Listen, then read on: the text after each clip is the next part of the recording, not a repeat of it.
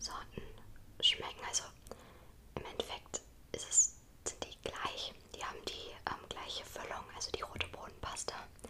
Aber hier haben wir einmal einen mit Sesam.